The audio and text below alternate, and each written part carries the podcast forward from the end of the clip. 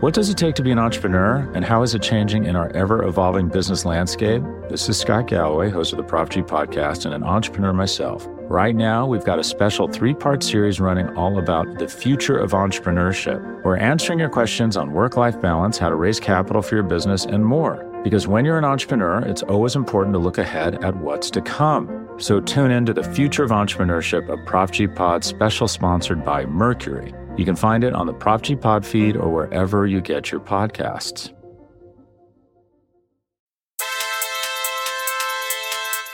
What's up, everybody? Thanks for joining us today. Kent Swanson, Arrowhead Pride. This is the laboratory and it's the mailbag edition. Coming at you a day before Thanksgiving, my favorite holiday. I cannot wait. And uh, here to answer some of your guys' questions are my dear pals, First, find him on Twitter at Chief in Carolina. Maddie, what are you most looking forward to this Thanksgiving? Watching football. I don't know what kind of question this is, but just like every single year, it is definitely watching football for me is what I am most looking forward to. Like, listen, Thanksgiving's a fun holiday and all, guys, but uh, turkey vastly overrated unless you're deep frying it. Oh. It's just unless you deep fry it, it's vastly overrated. I'm sorry. I'm sorry to tell you guys that, but it is. So while I enjoy all the food for Thanksgiving, I love all the leftovers, and I'm certainly not complaining. I do not get all rustled up about getting to have turkey, but I do like to get into a turkey hangover and uh, watch football all day. So that is what I will be doing. Craig, you are shaking your head at me. I feel like you are a big turkey fan. So uh, tell me how wrong I am. This is literally my favorite holiday. I, I love to mm-hmm. cook. I love to eat. This is a combination of the two things coupled with drinking and football. Like it's kind of like the, the, it's the the Venn diagram of the things that I love is a perfect circle on this day. It's wonderful. And speaking of drinking, I want to give a big shout out here to our guy, Ryan Call at Left Hand Ryan. Ryan has been so kind to provide us with some beers to drink during the podcast. He's a massive Chiefs fan. He's a podcast listener. He sent some brews our way. We're drinking some nitro stouts here. They make phenomenal brews at Left Hand. So please, please, please go out of your way. Find some Left Hand. It's all over stores in Kansas City. Buy some four packs, buy some six packs do this man a solid for helping support us, listening to us. He's a massive Chiefs fan that works for a company that makes phenomenal beer. So please go out there, support this man, follow him on Twitter. We love him. And don't take Craig's word for it. Greg, Craig loves all beer pretty much. I, on the other hand, not a big beer drinker. I'm more of a bourbon and of a whiskey guy. And right now, I am all the way through this Galactic Cowboy Nitro Imperial Stout, and I'm having a grand time with it. I cannot wait to get to more of them. So, yeah, if you don't want to trust Craig, because he, I mean, you should, but he loves all beer, trust me, a guy who does not drink much beer because he would just prefer some other stuff, I will gladly finish off my four pack here of these bad boys because this is right up my alley. I mean, this is absolutely delicious. And I don't say that lightly. I really, I mean, these guys will tell you I don't drink beer very often when we go places. So the fact that I'm going to get all the way through all of these and I can't wait to go grab another one should tell you guys everything you need to know. Look at this. I no, I'm telling you, I I 100% agreement with both of you. I'm I've got the I've got the milk stout and it's actually in Kansas City. This one is actually in Kansas City. I saw it uh, the other day. Um, it's delightful. It's so good. I hadn't had it yet, and I'm telling you, it's it's a it's a it's a nitro milk stout, and it's phenomenal. Uh, we should probably answer questions. I think that's what yes. we're here to do. Let's get right? to it. Yes. Yeah, we should probably go ahead and do that. Um, it's uh, let's start with the five star reviews. Susie Met reached out, left a five star review and a question. How do you see the Chiefs using DeAndre Baker this year, and do you think we'll be able to re-sign Bashad Breeland after the season?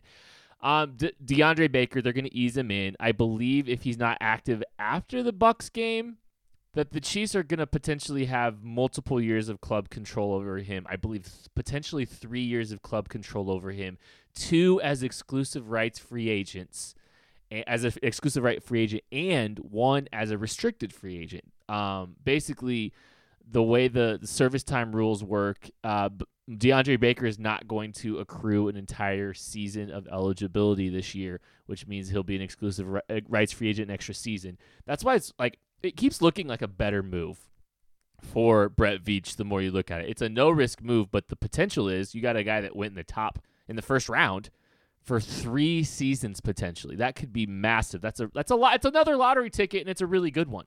Uh, if he screws his head on right and everything goes well, uh, and you kind of heard the the hints with Andy Reid, it was like, well, you know, we've got a plan for him, and you know, he's going to come in if he if he does the right things. You know, that kind of that kind of mentality with him. You know, if they if they hold him accountable with this locker room, could be a really could pay dividends. As far as Bashad Breeland, I don't think they're going to re-sign him. Honestly, um, I, I, I don't think it's going to cost much too. Especially, I don't think he's been as good this year. Uh, I think he was better last season, frankly. Um, so and the, the Raiders game was rough. It's probably his worst. It might have been his worst game as a Chief. I think it'll be pretty easy to re- sign Bashad Breeland if they want to. Remains to be seen if they actually will. AP Nerd Squad at gmail.com. Questions. Keith, Re- Keith Rains left an email to us said gentlemen i haven't seen frank clark dip under a tackle since probably september i saw him try once against the raiders it wasn't fully executed and was still effective i think he has an injury but is playing through it he just has too much tenacity to be a jag see interview with james palmer after the afc championship game do you see this too all right, I'm sorry, Craig. I'm sorry, Kent. I know you guys are thinking this is going to be a short show, but uh, sit back, kick your feet up, relax. It's gonna finish this milk stop. So, Frank Clark, I don't know exactly why. I can't tell you the why, but I can say for some reason this year, in the middle of last year, he was playing almost exclusively as a speed rusher. And that, that's going exactly what you're saying here is you see him essentially trying to win up the edge, try to dip under a tackle, not having a lot of success when you go back and watch his film with Seattle, or even a little bit at the beginning of this year, or his first couple games with the Chiefs, he plays through his long arm. He plays through his speed to power in a bull rush, and then he uses his speed as the counter to that. His main rush is playing through the tackle, through his length, through his power, and then he uses his speed rush to counter that as he gets offensive tackles to prepare to take his hands all of a sudden, especially lately with the Chiefs right now, when for all we know he's healthy, he is not using his hands hardly at all. I don't think I've seen him really connect with a long arm a single time the past four, five, six weeks now, and he's not even trying it. So maybe it is some of those elbow injuries that he was dealing with. I believe he dealt with like three of them his final year with Seattle. I think it was bothering him a little bit last year with the pinched nerve. Maybe it's something that just flares up all the time now. Maybe the Chiefs simply don't have anybody else that can rush up the arc with any sort of speed besides him. So that's kind of where he's been designated to rush up as the speed rusher to force the quarterback to step up in the pocket. I can't tell us the exact why yet, but I will say he's not rushing with the same plan that he did with Seattle. That plan that got him paid, that plan that made him an excellent pass rusher, it's simply not there. And I'm with you guys. I don't know why right now. And he's been much less effective this way. I think for the Raiders, he looked as explosive as he had in a month. He looked really good coming off the line of scrimmage. There was a couple plays where he was 10, 10 and a half yards deep, which is a little deeper than you want him, but that's not bad coming around Kolton Miller. And I think he realistically would have a chance to turn the corner and get to Derek Carr if anybody was getting pressure up the middle, making Derek Carr sit back deep or to drift in the pocket a little bit. It just didn't happen. So I think he looked healthy. He looked rested and explosive. I just, I'm with everybody. I wonder what happened with his hands. I wonder what happened with the power, why it's not there. I don't know if it's injury related. It looks like it could be. Maybe this is just something the Chiefs are asking of him because, I mean, Alex Okafor, Tanoh Kpassagnon, those guys don't have the juice to get deep whatsoever. So maybe he's the guy that they're kind of dedicating as the deep rusher, the guy's trying to get the speed rush. I hope it goes away. I hope they get to let Frank Clark loose a little bit, let him eat and just rush how he wants to, because that's where he's the most effective.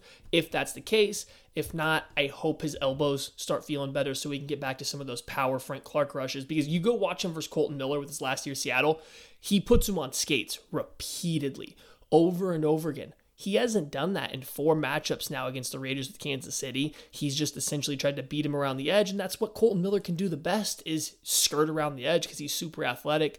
I really do wonder what's going on with Frank Clark, whether it's coaching, whether it's him. Hopefully it fixes for the playoffs. I mean, I still think he was significantly more effective than any other defensive end on the team, so it's hard to criticize him too much. I just hope that whatever's bothering him gets fixed by the time we get to the playoffs because we really need his pass rush. Did you even take a breath there, Maddie? Two times. That was Conveniently, the amount of pressures the Chiefs had versus the Raiders. Ugh. well. Speaking of that, Andrew called. How do you have fifty million dollars plus in a defensive line that can't generate any pressure?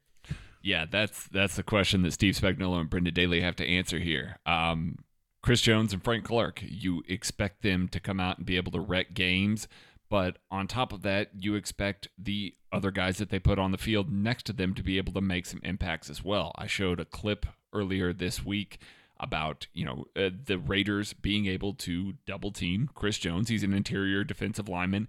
That means he's just naturally going to catch a few more double teams because the center it's easy to slide that over. But Frank Clark is often chipped by a running back coming out of the field or a tight end. That leaves another defensive tackle and another defensive end that are getting one-on-one matchups. And frankly, those guys don't win them. Like hardly ever. Taco Charlton got a one on one matchup almost every time that he got to rush the passer, and he was the only one that was really making a significant impact rushing the passer. Now, that's not to say that Chris Jones and Frank Clark are, you know, given a pass for the way that they're rushing the passer.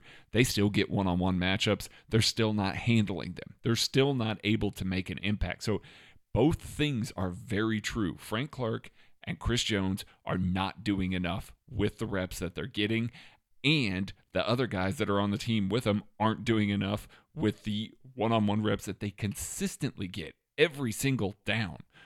And the Chiefs don't really trust Chris Jones and Turk Wharton, the only other guy on the interior that could really rush the passer and has made an impact to be on the field together against the run. Teams will just run right up the gut against that that front.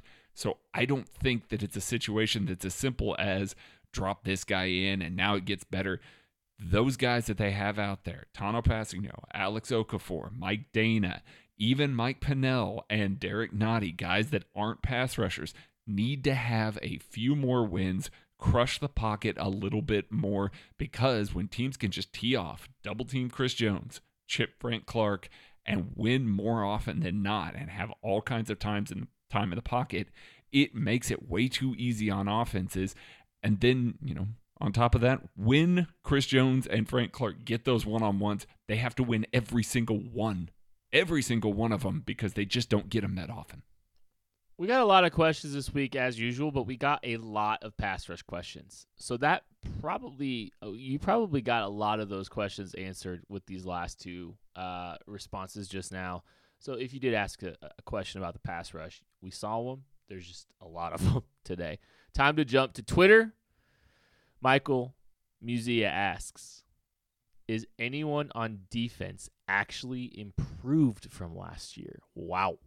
Anthony Hitchens is three times the player he was last year. Not three times, is kind of a lot. But I do think Anthony Hitchens has shown a lot of improvement in his comfort with the system. It's allowed him to play mentally faster. Whether they've adjusted a few things to help him or not, I don't know. I still don't like Hitchens in coverage, and I don't think anyone's going to really push back against me on that one. But in terms of a run defender, he does seem to get downhill a little bit faster. He seems to open up his hips to flow with plays quicker. I think he's more comfortable. He has shown improvement. Outside of him, I don't know if I have anybody. Okay. Maddie, you're missing a clear one here. It's Anthony Hitchens because he's the only dude. Like, seriously, everybody else has taken a step back. I mean, the the corners have taken a step back. Tyrann Mathieu does not look like the same player. I think it was frustrating to watch him kind of flail wildly at Darren Waller out in the flats there. I know that he said that he wasn't feeling well, but it's not just been this game that he hasn't performed particularly well. Juan Thornhill has been unceremoniously benched Dan Sorensen makes an impact play or two, but he's largely the same player. You know, he struggles in what he does and he comes up and he's in the right spot sometimes. I don't think that he's gotten any better this season. I just think he's the same guy that he always is. And then, yeah, the, the defensive line has not been good outside of Derek Nnadi, and he's just a nose tackle that does what he does, which is what he was doing last year. So, realistically, the only person that I really feel like has taken the positive steps forward is Anthony Hitchens. Well, that might be the list. Yeah. I can't think of one either, guys. Um, and I mean, I, I think this is like, there, it's hard to win a Super Bowl.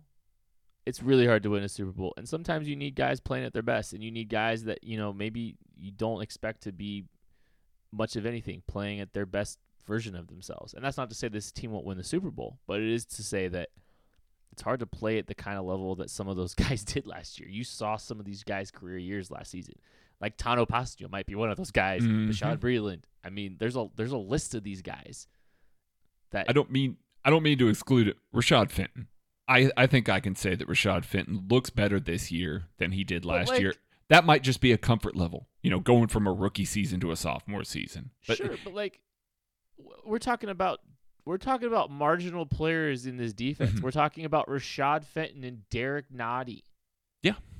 Well, I, mean, I will Anthony say until this past game, Bashad Breeland had been a little bit better than he was last year. I mean, albeit the same general player, but I think he had been better. And then all of a sudden, this is the kind of game that he seemed to have more frequently last year. yikes. Just yikes game out of Bashad Breeland this week. It was egregious. I watched ugh, I watched the game a couple times now, and it's just like, bro, I don't know. And uh, his market's gonna be interesting. It's Like. I know Dan Sorensen's a favorite. We're just talking about rewatching the game, but there's like three routes in this game where he's just sitting completely flat-footed while a guy sprints full speed at him, and he does nothing to react to a player pressing him vertically until he gets run by. And one of them was a fullback, and I just am not entirely sure how I'm supposed to feel about this guy getting starter reps over Juan Thornhill, who has had his struggles this year and last. But I'm rewatching the game, like there's just plays where Daniel Sorensen just seems to have no concept of how to actually play football, and then yet he finds himself at the game sealing interception. It's like Every I don't time. know what to do with him as a player. Yeah. It's all it's how it works every single time. We're gonna take a break, and we will be back with more of your questions right after this. Vacations can be tricky. You already know how to book flights and hotels, but now the only thing you're missing is, you know, the actual travel experience. Because is it really a vacation if you're just sitting around like you would at home? You need a tool to get the most out of your time away.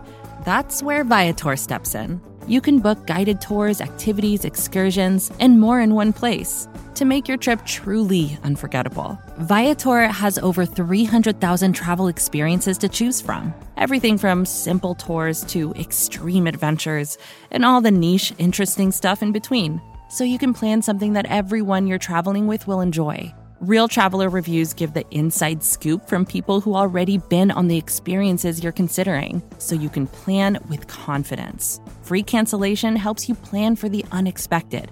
And 24 7 customer support means you can travel worry free. Download the Viator app now and use code Viator10 for 10% off your first booking in the app. Find travel experiences for you. Do more with Viator. What does it take to be an entrepreneur, and how is it changing in our ever evolving business landscape? This is Scott Galloway, host of the Prop G podcast, and an entrepreneur myself. Right now, we've got a special three part series running all about the future of entrepreneurship. We're answering your questions on work life balance, how to raise capital for your business, and more. Because when you're an entrepreneur, it's always important to look ahead at what's to come. So tune in to the future of entrepreneurship, a Prop G pod special sponsored by Mercury. You can find it on the Prop G Pod feed or wherever you get your podcasts.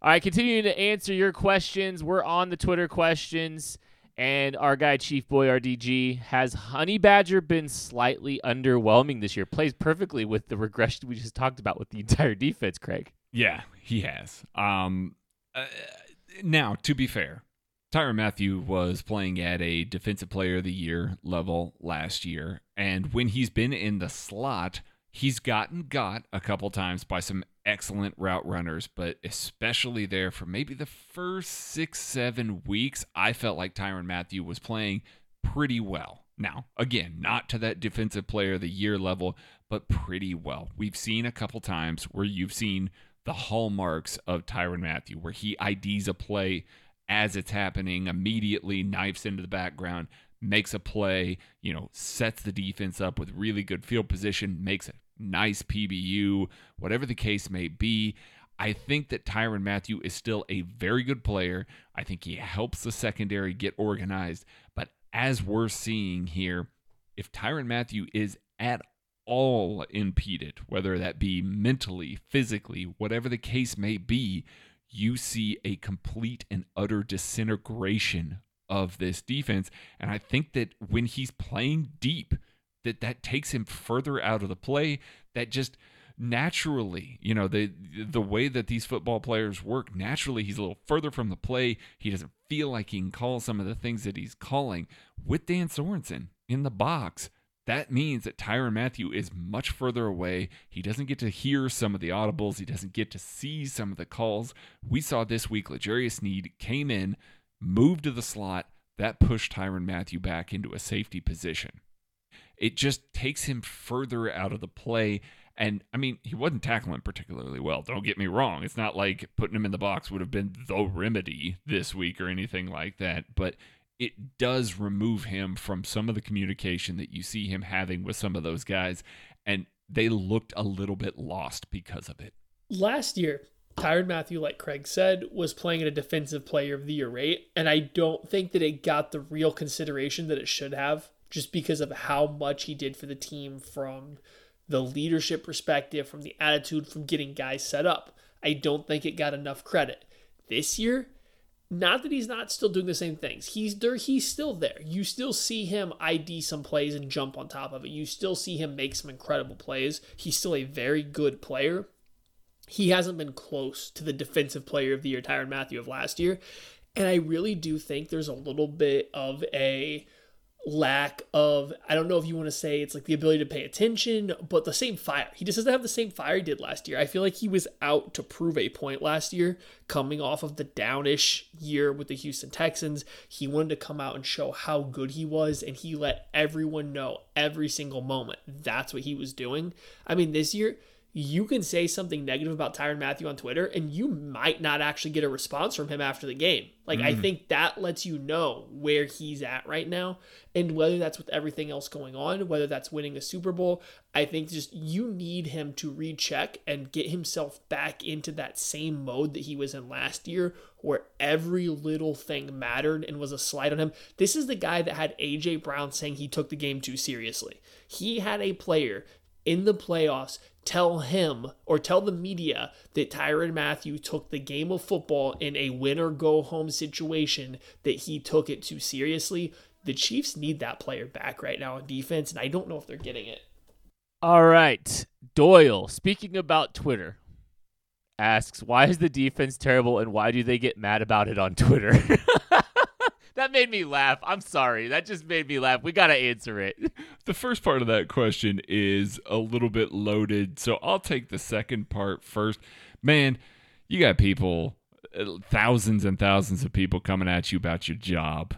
You know, as soon as you step off the field, you're heated, you're you're angry at yourself like lots of people going to snap about that. And I'm sure people are talking about the way that Tyrann comes at people on Twitter, the way that Chris Jones is now coming at people on Twitter.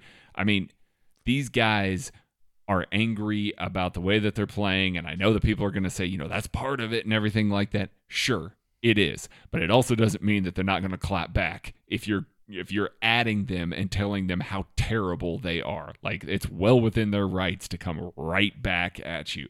Now, why is the defense terrible?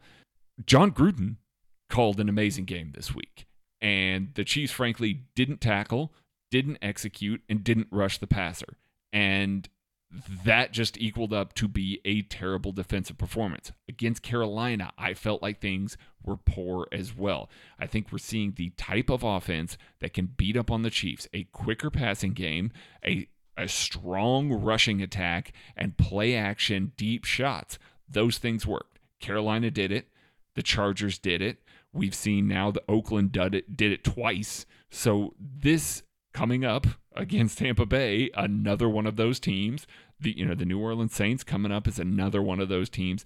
I think that this is just a type of offense that is just going to give this defense fits because Spags can't be as aggressive. He can't blitz to set the tempo and you know, they haven't invested heavily in the corners, and these guys aren't playing as well as they did last year. So you're seeing a lot more lapses in coverage. You're seeing a lot more execution errors on the back end, and teams are making them pay because of it, because they have, you know, foregone some of the assets in the secondary in favor of a defensive line that, frankly, is not playing up to snuff. And that entire amalgamation of things equals up to be a terrible defense against this style of offense the reason the defense isn't great the pass rush isn't great and there's not enough money or talent in the rest of the defense to make up for it.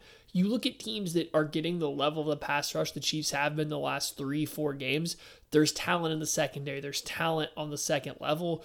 The Chiefs are lacking in that because a lot of the money, a lot of the draft picks, a lot of the free agency assets have been spent on the defensive line, and they're just not turning a profit out of it at this current moment. They can turn that corner, but right now they aren't, and that's creating a lackluster defensive performance. I mean, I think it's that simple. Now, the why that's happening could take us a three weeks to figure out. So we will see that as that keeps happening.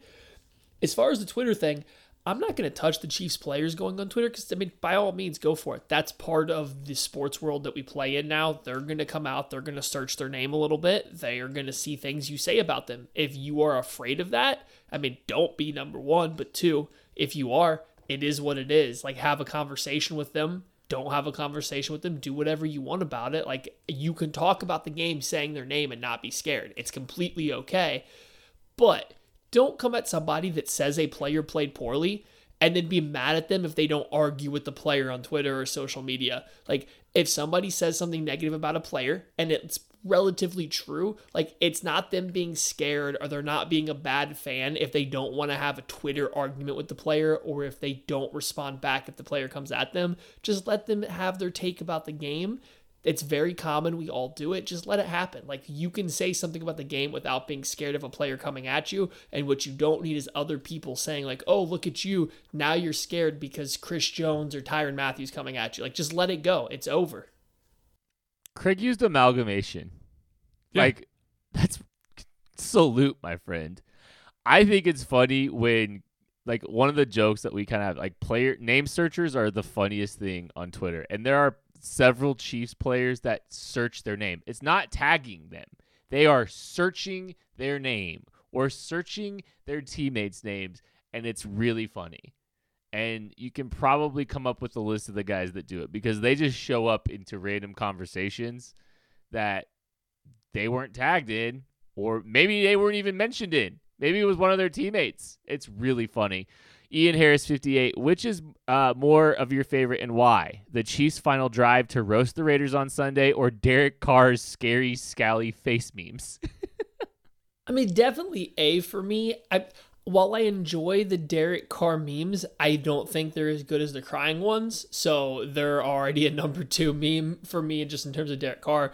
The final drive was fantastic. I love how easy the final drive was. And yes, I understand that Patrick Mahomes made plays out of structure, which isn't always easy, but for him, it was. For pa- on the Patrick Mahomes scale, that drive was like a C plus in terms of effort. Things just came as easily as they possibly could have. And knowing that, being a Chiefs fan, knowing that Patrick Mahomes had to play slightly above average for him to turn in a two minute, a flawless two minute drive to steal the game from a division rival trying their hearts out. I mean, that's just the best feeling in the world. Yeah, it, it's a, and mostly because I don't want to stare at Derek Carr's face, period. Um, but it, it, Matt's exactly right. That was way too easy. Now, uh, the list of people that thought that the Chiefs weren't going to at least tie this game was very small when they handed the ball back to Patrick Mahomes with over a minute 40 left in the game, it's like, yeah, and a timeout, you know, yeah, this is going to happen. Patrick Mahomes is at least going to drive down for a field goal attempt. This thing is going to happen.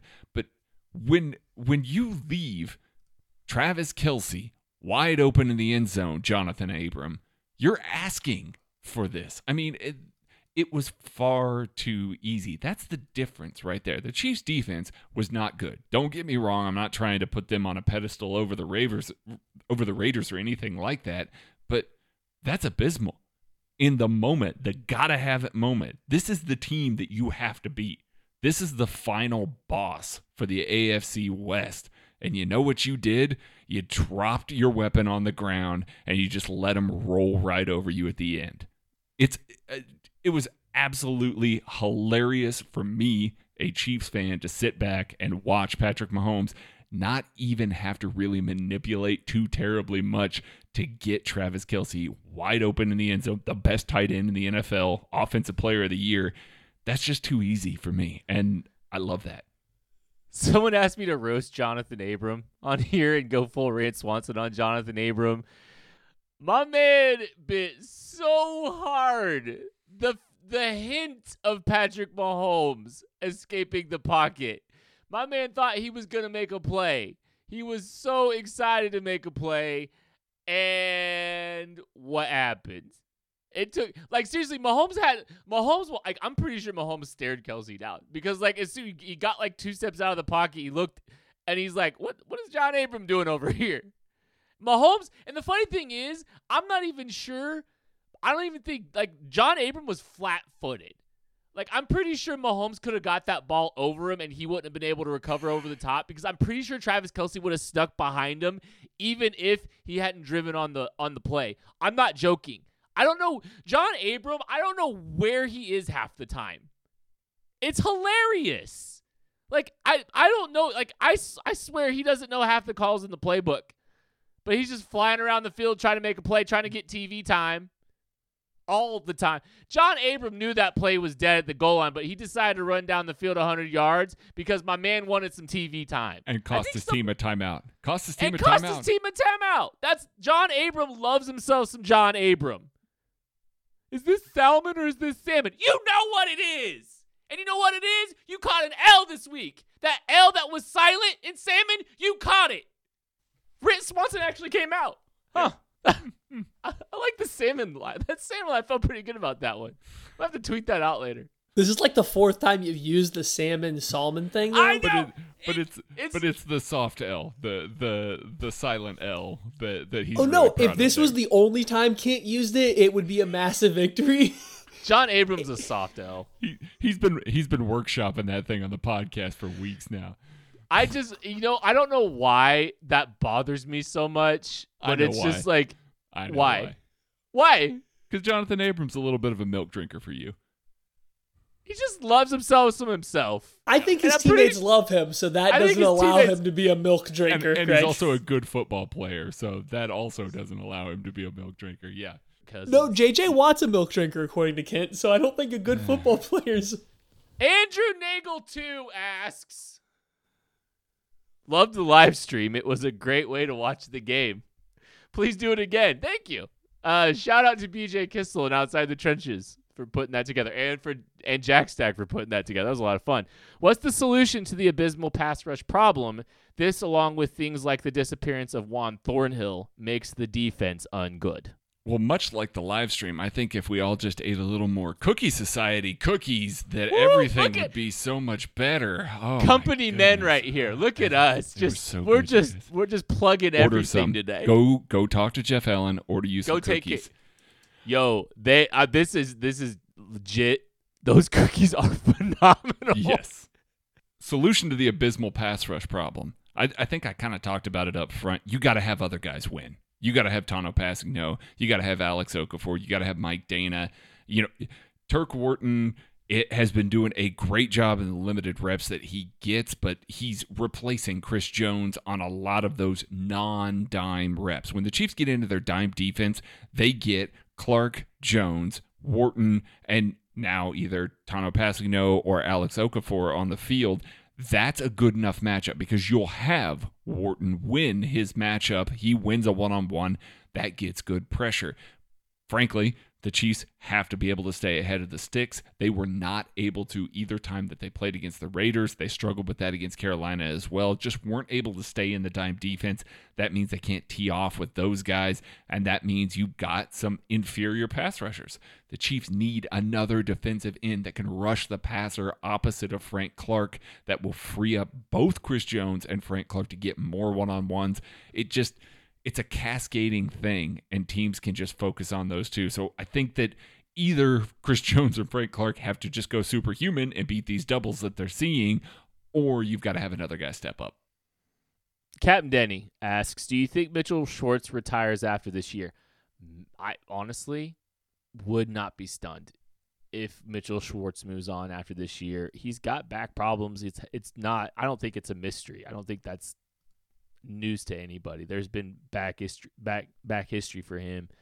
Um, I think it's been slow for him to recover. Maybe they're saving him for the playoff run, but I do think he's on the uh, on the end, towards the end of his career, which is kind of surprising to say for a guy who's, you know, he's 31, 32, but I would not be stunned to see an early retirement from Mitchell Schwartz.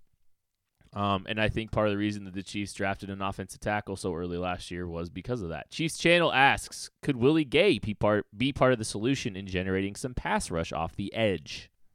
I think Willie Gay would be useful in pass rushing off the edge as an extra player, but I don't think that Willie Gay as a pass rusher is particularly more advanced than Alex Okafor, Tanoh Kpassagnon, so on and so forth.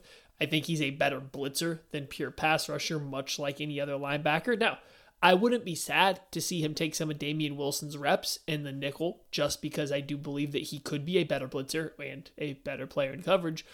But I don't think he's this kind of long term answer or secret weapon as a pass rusher. He does still doesn't have the moves like most linebackers just to beat a blocker that's put in front of him to put him on the line of scrimmage as a pass rusher. Probably the most important question of the podcast today. Casual Pablo. Would you rather have waffles or pancakes? This is a separate podcast all in itself. This take this this has been heated debates between us and Chief Bearcat. I was eviscerated for saying that pancakes are superior to waffles. And I know the stances of each member of this podcast. I like pancakes better. I don't dislike waffles.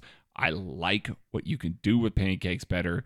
I like the stack. I like the way that they soak up syrup better. I just think that they are a, a more superior breakfast pastry. And Maddie, I know you have lots of takes, and Kent has lots of takes. I'm not going to go any further. I've already I've already stated my case on Twitter, and everybody hated me for it. So I'm I'm just throwing that out there right now.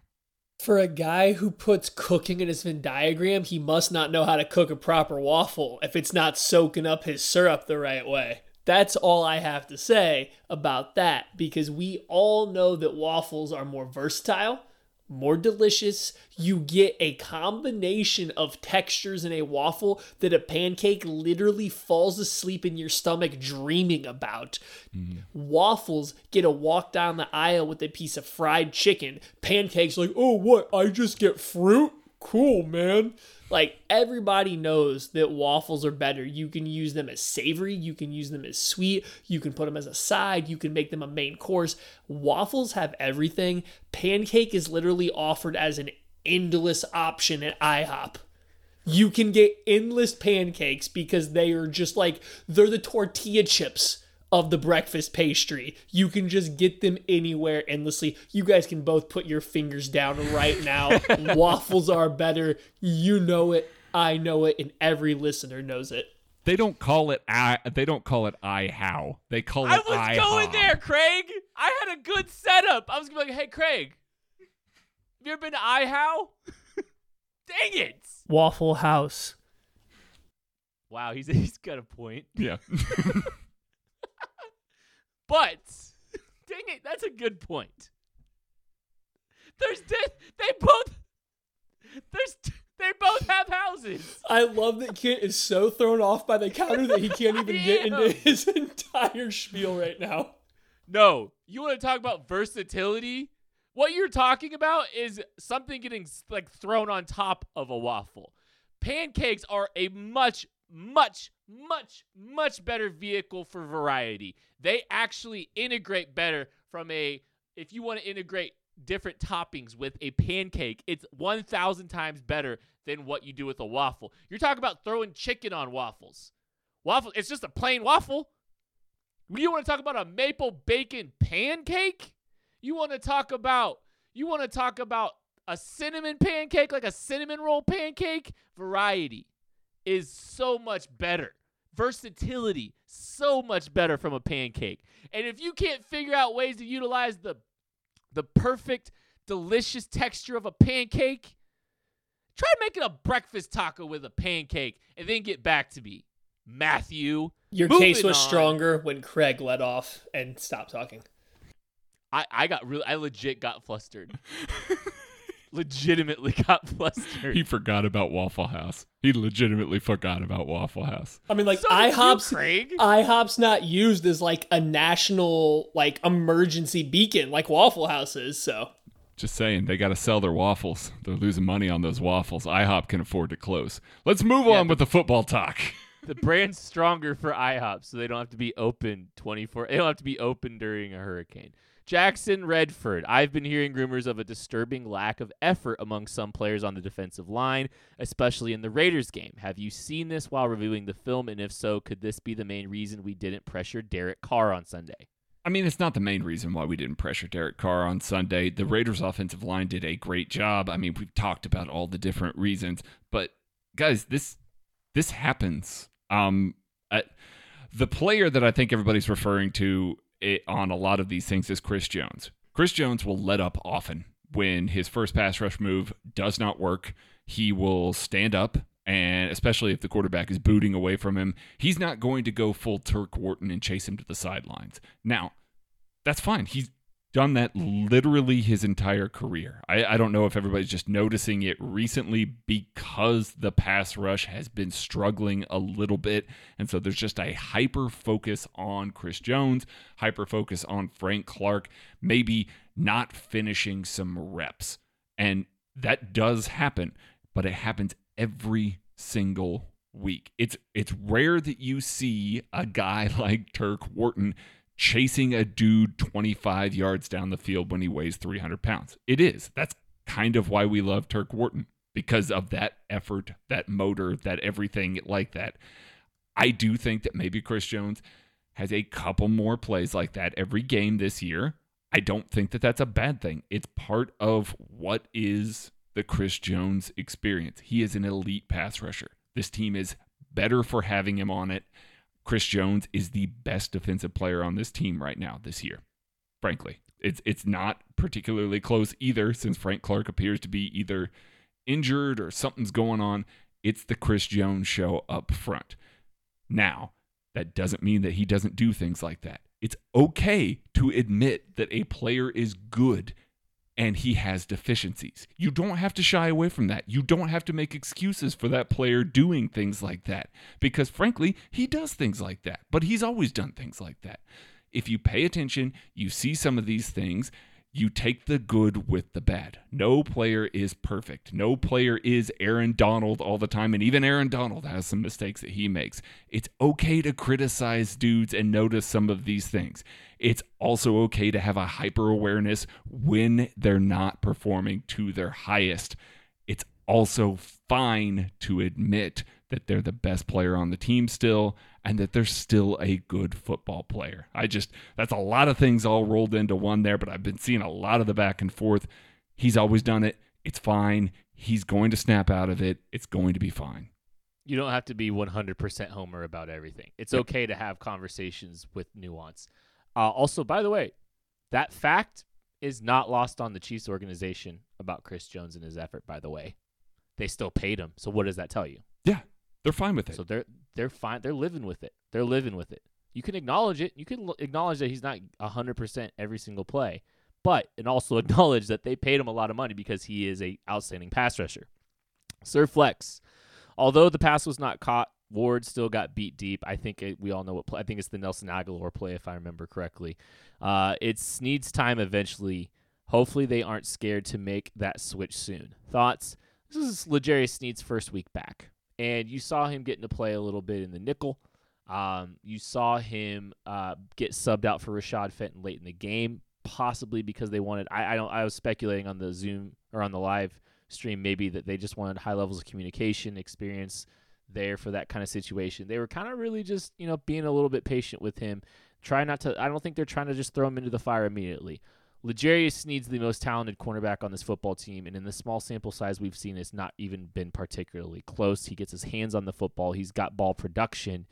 Um, they need him, and they need him sooner than later. Hopefully, um, they feel more comfortable getting him back into the mix pretty quick here. Jake from SF15, knowing what we know now, would you rather have Kendall Fuller or Emmanuel Ogbah on the 2020 Chiefs? Well, I think Kendall Fuller is probably the slightly better player so far this year, and I think that he would help the Chiefs. I think you'd have a harder time fitting in his role next to Tyrann Mathieu than you would putting Emmanuel Ogbah out there as the starting defensive end across from Frank Clark. You would solve so many issues because Ogbah, while healthy last year for the Chiefs and this year for the Dolphins, is creating good pressure. He is creating consistent pressure. While I don't think he's the kind of speed rusher that I really would like to see across from Frank Clark, I do think that he's a good enough pass rusher that if you just leave him one on one with a subpar right tackle and expect him to be erased like everybody else on the team, it's not going to happen. I think Ogbah would provide that third pass rusher this team desperately needs right now, which would make everybody in the secondary play a little bit better. With Kendall Fuller, I would just have to work around Tyrann Mathieu, who plays his best in the slot, to also play Kendall Fuller. I still don't think in this defense he would excel outside like he did it last year. So for that reason, I think I have to lean Ogbah right now. I'm I'm to disagree with Maddie. I think Emmanuel Ogbah has been the better player this year. I think he's been the best pass rusher that the Miami Dolphins have had. I, I Kendall get, Fuller has the best passer rating against. I understand that. I do understand that. Okay. I also think that Washington football team does an excellent job of protecting him. yeah, I, I, do think that they do a, an exceptional job of protecting him. Emmanuel Ogbah is the best pass rusher on a good Miami Dolphins defense. And he's part of the reason why that defense has been so good. They are constantly, it's a barrage, wave after wave after wave of pressure from the Dolphins. And I think Emmanuel Ogbah would just be an ideal fit. I don't think that you have a situation like Derek Carr being able to manipulate the pocket that he did this weekend if you had Emmanuel Ogbah, 2020 Emmanuel Ogbah, playing opposite of Frank Clark this past week. I think there's a lot more pressure. I think there's a lot more discomfort, and that's going to result in a lot more inaccurate throws, maybe some interceptions. I think there's a lot of games that go a lot differently if they have Emmanuel Ogbah opposite of Clark. Interestingly enough, these are the two guys that the Chiefs are getting compensatory picks for fourth and a fifth round pick. Kendall Fuller getting a fourth round pick as currently situated. Emmanuel Ogbah generating a fifth. That's pretty cool. D Silky 10 will close with this with the additions of uh, Martinas Rankin, Stefen Wisniewski, and the eventual return of Mitch Schwartz. What is the optimal starting offensive line that the Chiefs can go with moving forward? All right, I'm going to go from left to right. Eric Fisher, Martinas Rankin. I'm going to go with Austin Reiter because it appears that he's back in the good graces of the of Andy Heck and Patrick Mahomes, and then I'm going to go Wisniewski and then Mitchell Schwartz. Although Mike Remmers has been pretty good out there right now, I just think that if you get Mitchell Schwartz to the point where his back can hold up for an entire game, I know that he's not been great so far this season, but he's still Mitchell Schwartz. That's still an all pro right tackle. I think if he can tap in and just finish for a few games, you can get that Mitchell Schwartz back. He that's your best offensive line. Yeah, in the perfect world where Mitchell Schwartz is healthy, like I don't need him to return to the all pro form, but just completely healthy. If him starting at right tackle and with Craig's exact lineup, I think is the move. However, I don't think Mitchell Schwartz is just going to be 100% healthy. And if what I'm getting from Mitchell Schwartz is what I got for the first few weeks of the season before he eventually got injured, I'm not sold that Mike Remmers is not the better option at right tackle. And that's almost blasphemy to say. Like, that is a problem going from an all pro player to a guy that has seemingly been benched when he played offensive tackle throughout his entire career. But Remmers has been good. I really liked his run blocking, the power element he's brought to the run blocking that Mitchell Schwartz just simply has never really excelled at. And then with Mitchell Schwartz injury limiting his mobility, he hasn't been the best in pass protection. So Remmers might be the better option going forward. And I'm just not certain that we see Mitchell Schwartz again this year at a healthy level. So I'm with Craig there. I want Eric Fisher, Martinas Rankin. I don't love Austin Reiter at center, but I do think him and Patrick Mahomes have the best connection out of guys to play there. I'd get Stefen Wisniewski over Andrew Wylie at right guard, and then rounded out with Remmers if Mitchell Schwartz is not 100% healthy. I'm going with Schwartz at right tackle. And Wisniewski, here's the thing. Uh yeah, I'd probably give Wisniewski the shot and I'd probably I I'm going there, but I think it's kind of by default. Andrew Wylie's been bad this year. Stefen Wisniewski just got released by the Pittsburgh Steelers, waived injured. It's not like he's this hot commodity. I don't know if he's going to be the same guy that you saw last year that had some really good moments uh, along the interior last season. Um, but he he's probably better than Andrew Wylie. Andrew Wylie has not been good this season, so that's the line I'm rolling with as well. Um, and hopefully Schwartz returns to a level that we we know uh, he's capable of. That is going to do it for the AP Laboratory Mailbag Edition. Thank you guys so much for listening. We'll be back later to preview Chiefs Bucks, another big game. Cannot wait. We'll catch you later.